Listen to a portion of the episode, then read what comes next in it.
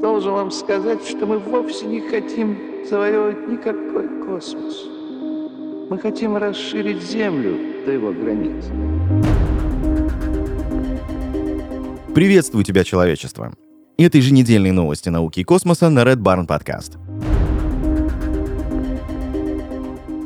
Для начала у нас, как всегда, Марс и, безусловно, полюбившийся сердцу моему ровер Perseverance. Команда планетохода опубликовала новые аудиозаписи с Марса, которые воспроизводят звуки движения ровера по песку и камням. Полная запись длится 16 минут, за которые аппарат проехал 27 метров. Если бы я услышал эти звуки, управляя своей машиной, я бы остановился и вызвал буксировку. Но если вы уделите минуту тому, чтобы подумать, что вы слышите и где это было записано, это имеет смысл. Отметил ведущий инженер товарищ Дэйв Груэлл.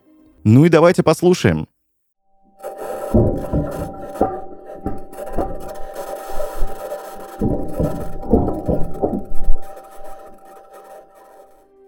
В общем, на записи слышны хрипы, стуки и скрежет, так как планетоход имеет железные колеса. При этом на фоне также слышен гул от движения аппарата. Специалисты опубликовали две версии аудиоклипа, первая из которых содержит более 16 минут, а вторая является компиляцией звуков из более длинной версии. Но не только поездками радуют нас исследователи Марса. Если вы не помните, то я напомню. Вертолет был доставлен на Красную планету вместе с марсоходом Perseverance. Имя ему Ingenuity, пока он подключен к его источнику питания и находится под днищем. Перед полетом будут произведены испытания. Инженеры хотят понять, насколько надежен винт в реальных марсианских условиях. Для этого марсоход должен доехать до площадки размером 10 на 10 метров, которую в НАСА посчитали наиболее пригодной для испытаний. Эта точка даже получила имя. Ее назвали в честь сотрудника космического агентства Якоба Ванзила, который, к сожалению, скончался в прошлом году. План действий такой. Марсоход сгрузит вертолет на ровную поверхность и отъедет, чтобы сделать его фотографии. На это с учетом медленного передвижения марсохода уйдет около 6 дней. Вертолет выпустит две опоры, затем подключит электродвигатель. Он должен приподняться над марсианской поверхностью на 5 дюймов, еще будучи соединенным с Perseverance кабелем. Затем эту половину прервут при помощи пиротехнического устройства. И вертолету надо будет зарядить свои солнечные батареи. Далее необходимо совершить несколько тестовых вращений винта и не засбоить в морозные марсианские ночи, когда температура падает до минус 100 градусов Цельсия. Кстати, вертолет оборудован внутренними обогревателями. На испытательные полеты вертолета отвели 31 день. В программу первого полета включается подъем на 10 футов и 30-секундное зависание перед приземлением. Руководители программы готовят Ingenuity к полету 6 лет и теперь говорят о вертолете как о живом существе. Главное, чтобы он выжил одиночку без марсохода, ведь его путешествие — это шаг в неизведанную историю авиации. Ну что же, будем надеяться, что все будет хорошо. Кстати, это совсем не все новости, связанные с Красной планетой. Илон Маск заявил, что SpaceX начнет осуществлять посадки кораблей Starship на Марс задолго до 30 года. Главная проблема, как дал понять предприниматель, не в доставке людей на планету, а в создании на ней самодостаточной базы. Это действительно сложный пороговый этап, указал он. Маск и ранее отмечал трудности задачи построения на Марсе постоянной базы для проживания людей и рассматривал эту задачу в качестве сдерживающего фактора в освоении планеты. Но сами полеты к ней он считал возможным уже через 6 лет или даже через 4 года. Более краткосрочный прогноз, судя по последнему твиту Маска, представляется ему теперь более вероятным. А вот Национальное управление США по аэронавтике и исследованию космического пространства считает эту задачу осуществимой лишь в середине 2030-х годов. Ранее 49-летний Маск допускал, что его компания не успеет выполнить до его смерти свою основополагающую задачу — отправить корабль на Марс — он не раз подчеркивал, что основал в 2002 году SpaceX с целью оказания помощи человечеству в колонизации Марса. Для этого и разрабатывается космический корабль Starship, рассчитанный на 100 человек. Немного новостей из космонавтики нашей Родины. Российский разгонный блок «Фрегат», запущенный ракетой «Союз-2.1Б» с космодрома «Восточный», вывел на орбиту 36 британских спутников связи OnWeb. Прошло отделение последней партии из 36 спутников, выведенных в ходе сегодняшнего пуска. Сейчас ждем приема сигнала от спутников. Говорится в сообщении OnWeb в Твиттере. Ракета стартовала в 5 часов 47 минут по московскому времени. Через несколько минут она вывела фрегат со спутниками на суборбитальную траекторию. Разгонник добрался до круговой орбиты высотой 450 километров за счет двух включений маршевого двигателя. Запуск стал первым для Восточного в этом году и седьмым в истории нового космодрома. Спутники OnWeb уже запускались отсюда в декабре 2020 года. Кроме того, это был пятый российский пуск в 2021 году. Всего планируется 29. Ранее сообщалось, что в 2021 году с Восточного намечается три запуска по 36 британских спутников связи OnWeb в каждом, а также, возможно, еще два запуска. ОНФ собирается начать предоставлять коммерческие услуги спутниковой связи в конце 2021 года, а уже к концу 2022 года развернуть группировку из 648 спутников, которая позволит обеспечить широкополосный доступ в интернет для пользователей по всему миру благодаря полному охвату поверхности Земли. Есть, в свою очередь, и небольшие неудачи.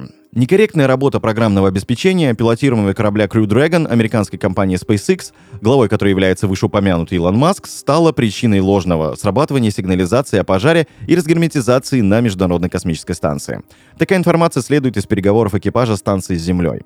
О результатах предварительного анализа происшествия астронавту Шенну Уолкеру сообщил специалист Центра управления полетами в Хьюстоне. Предварительный анализ. Мы видим что-то в программном обеспечении корабля Crew Dragon, заявил эксперт. По данным источника, в ракетно-космической отрасли изначально ложный сигнал поступил с американского сегмента станции. Как отметил эксперт Хьюстонского центра управления полетами, сигнализация разгерметизации, которая сработала на российском сегменте МКС, оказалась следствием сигнала на американском сегменте. При этом сигнал о пожаре в российском модуле «Заряд» связан с некорректной работой датчиков дыма. О том, что на МКС сработала сигнализация о пожаре и разгерметизации, стало известно ранее в этот же день. Наземные специалисты порекомендовали космонавтам проверить герметичность модулей станции и убедиться в отсутствии утечки воздуха и пожара. Экипаж осуществил это, используя бортовую документацию, и выяснил, что тревога была ложной. Ну и без взрывов никуда, хоть в этот раз и небольших. Выведенный из эксплуатации американский метеорологический спутник NOAA-17 взорвался в космосе, образовав 16 обломков. Об этом на своей странице в Твиттер сообщила 18-я эскадрилья контроля космического пространства ВВС США. Эскадрилья подтвердила разрушение НОА-17 в 10 часов 11 минут по московскому времени. НОА-17 был выведен из эксплуатации в 2013 году. Отслеживается 16 связанных со взрывом обломков. Признаки, указывающие на столкновение, пока отсутствуют, и это говорится в сообщении. И спутники данной серии ранее уже взрывались в космосе. Далее, как ни странно, о музыке. Американское управление по аэронавтике и исследованию космического пространства НАСА продолжает свои усилия по популяризации космического исследования среди населения. На этот раз НАСА выложил три ролика, которые добавляют к изображениям, полученным в результате различных миссий, звуковую составляющую. Фактически изображения космоса превращаются в своего рода видеоклипы. Но это не просто добавленная музыка. Как поясняет НАСА, исходный контент космических наблюдений не был изменен при создании музыки. При этом разные цвета на изображениях предоставлены разными звуками. Такой обработке были подвергнуты изображения туманности кошачий глаз, галактики водоворот, а также изображение космоса, полученное рентгеновской обсерваторией Чандра. Отмечается, что музыка охватывает весь частотный диапазон, наблюдаемый рентгеновской обсерваторией. Тогда как изображение менее подробно, поскольку частоты пришлось сжать до видимых цветов RGB. НАСА заявляет, что при воспроизведении звука можно увидеть весь спектр данных. Специальная обработка позволила преобразовать весь спектр полученных данных в звуки. Изображение, полученное обсерваторией Чандра, это самое глубокое изображение, когда-либо полученное в рентгеновских лучах. Астрономы называют эту область «южное глубокое поле Чандры».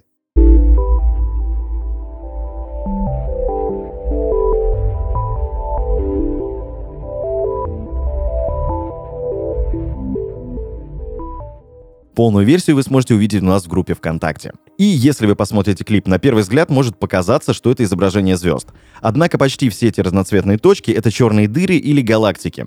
В большинстве своем сверхмассивные черные дыры, расположенные в центрах галактик. В звуковой обработке цвета определяют тона. Так цвета, близкие к красному, представлены как низкие звуки, а близкие к пурпурному — как более высокие тона. Ярко-белый цвет представлен как белый шум. Дальше о вине и совсем чуть-чуть о космосе. Пребывание французского вина в космосе дольше года не оказало негативного влияния на его свойства, сообщило нам издание 20 Minutes со ссылкой на экспертов по винам. Стартап Space Cargo Unlimited отправил 12 бутылок вина на МКС на 14 месяцев. В начале марта эксперты по винам провели дегустацию и сравнили вино из космоса с вином, которое оставалось на Земле. В среду стало известно, что вино, которое отправлялось на МКС, было бордоским вином Шато Петрюс. Пребывание дегустируемой бутылки в космосе не оказало пагубного воздействия на сенсорное восприятие этого великолепного вина, и обе бутылки удивили нас сложностью и изысканностью своих ароматов, считает энолог Филипп Дарье. 11 из 12 экспертов отмечали разницу между винами в основном в цвете, а иногда в запахе и вкусе. Энолог Жан Ансон отметил, что в земном вине было больше танинов. Это фенольные соединения, встречающиеся в виноградной кожице, ну а также косточках. Оно оказалось более молодым. По его мнению, космическое вино оказалось более шелковистым, а аромат был более цветочным. При этом другой эксперт Франк Дюбурдье заявил, что не заметил значительной разницы. Это были новости космоса на Red Barn Podcast. Следите за нами и знайте, что информационная вселенная бесконечна.